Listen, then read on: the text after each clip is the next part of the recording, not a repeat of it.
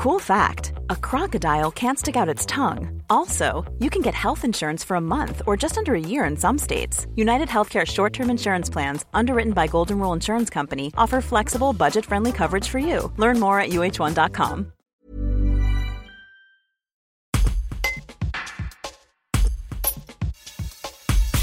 Lundi 29 août et mardi 30 août de 14h à 15h sur l'antenne de 1, Christophe Ondelat consacrera deux émissions dont de la raconte au crime savoyard. Son invité des deux épisodes sera Jean-Olivier Vieux, historien chambérien, ancien procureur général de Grenoble et de Lyon et auteur notamment de À la barre des cours d'assises savoyard, 150 ans de crime, 30 procès retentissants. Christophe Ondelat racontera trois de ses affaires, l'empoisonnement d'un ouvrier à Pralognan en 1905 dont la culpabilité reste incertaine au vu du manque de preuves, l'agression du curé de Valorcine en 1867 qui a donné lieu à la première exécution d'un condamné avec la guillotine à Chamonix, après le rattachement de la Savoie à la France, et l'affaire crapuleuse des bandits de Saint-Pierre d'Albigny, meurtriers, voleurs et violeurs qui ont servi en 1909 dans la combe de Savoie. L'ancien procureur général Vieux explique que les affaires criminelles dont il a tiré plusieurs livres font partie de l'histoire collective et aident à comprendre l'évolution de la société. Un reportage de Frédéric Yola il a choisi euh, une sordide affaire euh, d'agression d'un vieux curé en Haute-Savoie qui a conduit à la condamnation à mort suivie d'exécution, ce qui était rare, alors que la victime avait survécu. Ce qui est assez extraordinaire, c'est que l'on voit une condamnation à mort amenée à exécution avec une victime qui, à l'évidence, a fait l'objet d'une tentative d'assassinat, mais qui n'est restée qu'au stade de la tentative. Et le paradoxe, c'est que cette victime est venue demander, c'était un brave curé, le brave curé de Valorcine, demander indulgence au tribunal, à la cour d'assises de Haute-Savoie Annecy, et on a dit vertement, monsieur le curé, la charité, c'est l'affaire des prêtres, la justice, c'est l'affaire de la justice, et les jurés ont condamné à mort, et la condamnation, encore une fois, a été ramenée à exécution. Donc ça, c'est le premier motif. Le second motif, euh, la seconde explication pour la seconde affaire qu'il a retenue, c'est une affaire où il y avait en effet, où il reste une interrogation sur euh, la preuve d'un empoisonnement qui s'est déroulé euh, dans la région de Bosel et où là, on a des éléments qui, à l'époque, étaient quand même assez fragile compte tenu de l'état de la police scientifique au moment où ça s'est déroulé, c'est-à-dire au début du XXe siècle. Donc je pense qu'il a voulu euh, à la fois choisir un sujet où le problème de la dévolution de la preuve en l'absence d'éléments de preuve scientifique comme on en a aujourd'hui se posait, et puis un autre élément encore une fois où s'est illustré une condamnation à mort en présence d'une victime qui avait survécu.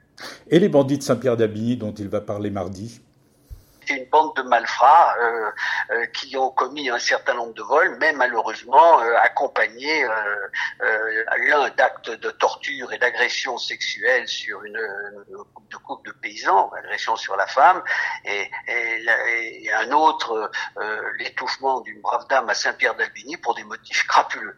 C'était une bande de voyous et ça a eu un retentissement assez extraordinaire quand on prend la presse de l'époque avec des, manchettes qui tiennent toute la une des jours pendant une semaine avec des comptes rendus de presse tenant des pages complètes. Ça a été la grande affaire criminelle de droit commun qu'a connue la, Savoie dans la première moitié du XXe siècle. Donc ça a sans doute aussi conduit Christophe Ondelat à vouloir en parler. Est-ce qu'on a une particularité savoyarde dans les affaires criminelles? Non, non, objectivement non. Je connais un peu celle d'autres départements de la région.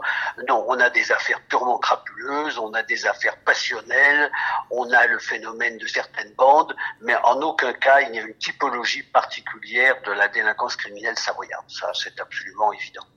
Vous parliez tout à l'heure du crime de, enfin du crime, de, la tentative de meurtre de, Valorcine, où euh, l'accusé a été exécuté. Est-ce qu'on a eu beaucoup d'exécutions dans les pays de Savoie? Non, de 1860 jusqu'à l'abolition de la peine de mort en 1980, il n'y a eu que deux exécutions capitales. Celle de Valorcine, la première que j'évoque, et puis euh, euh, dans les années 1890, celle de Spaggiari à Chambéry, ce monsieur qui avait euh, tué d'abord au cours d'une rixe un jeune homme à Annecy et qui, incarcéré au pénitencier d'Albertville, avait tué une seconde fois un de ses co-détenus avec lequel il ne s'entendait pas. C'est les deux seules condamnations à mort qui ont été ramenées il y a eu plusieurs autres condamnations à mort prononcées par les cours d'assises de Savoie et de Haute-Savoie, mais toutes ont fait l'objet d'un recours en grâce qui, ont, qui a été euh, admis par les présidents de la République successifs et ont bénéficié de commutations en travaux forcés à perpétuité. Alors vous êtes un historien, vous êtes un ancien haut magistrat. Est-ce que euh, les affaires criminelles font partie du patrimoine commun et font partie de l'histoire? Bien sûr.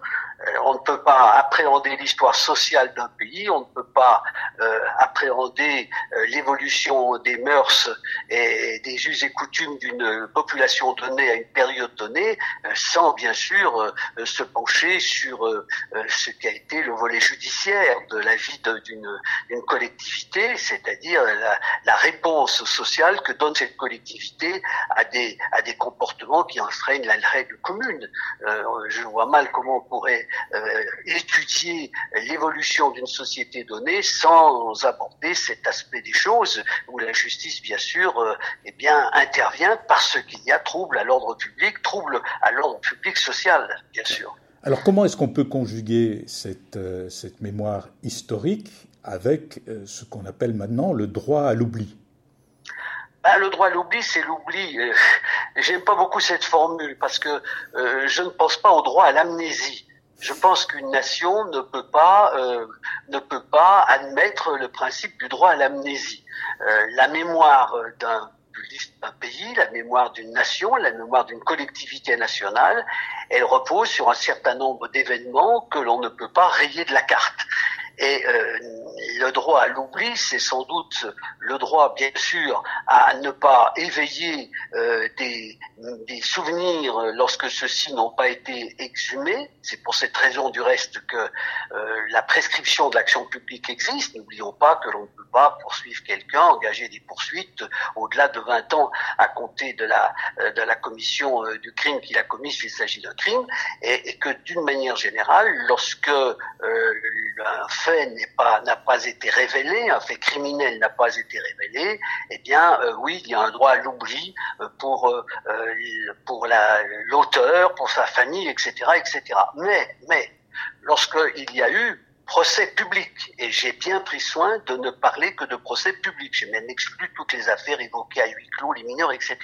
Lorsqu'il y a eu procès public qui a été euh, euh, connu du grand public, notamment par les larges comptes rendus de presse qui ont existé, je ne vois pas comment, au nom de quel droit l'oubli, on n'en parlerait plus, parce qu'en effet, il est intéressant de voir comment une société évolue et comment, pour répondre à vos précédentes questions, on peut aujourd'hui mettre en, miroir, en regard, euh, le comportement social de telle ou telle euh, catégorie de nos citoyens délinquants par rapport à ces mêmes catégories il y a plusieurs décennies. Donc euh, le droit à l'oubli doit être entendu d'une manière très précise et encore une fois ce n'est pas prôner une amnésie générale sur tout ce qui s'est passé car un pays qui n'a pas de mémoire eh bien hein, c'est tout de même dangereux. Hein. On a souvent dit qu'un pays qui ignore son passé est condamné à le revivre. Je crois que même pour les affaires criminelles de droit commun, ce principe principe général doit s'appliquer. Ever catch yourself eating the same flavorless dinner three days in a row?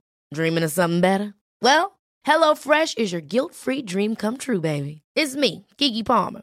Let's wake up those taste buds with hot, juicy pecan-crusted chicken or garlic butter shrimp scampi. Mm.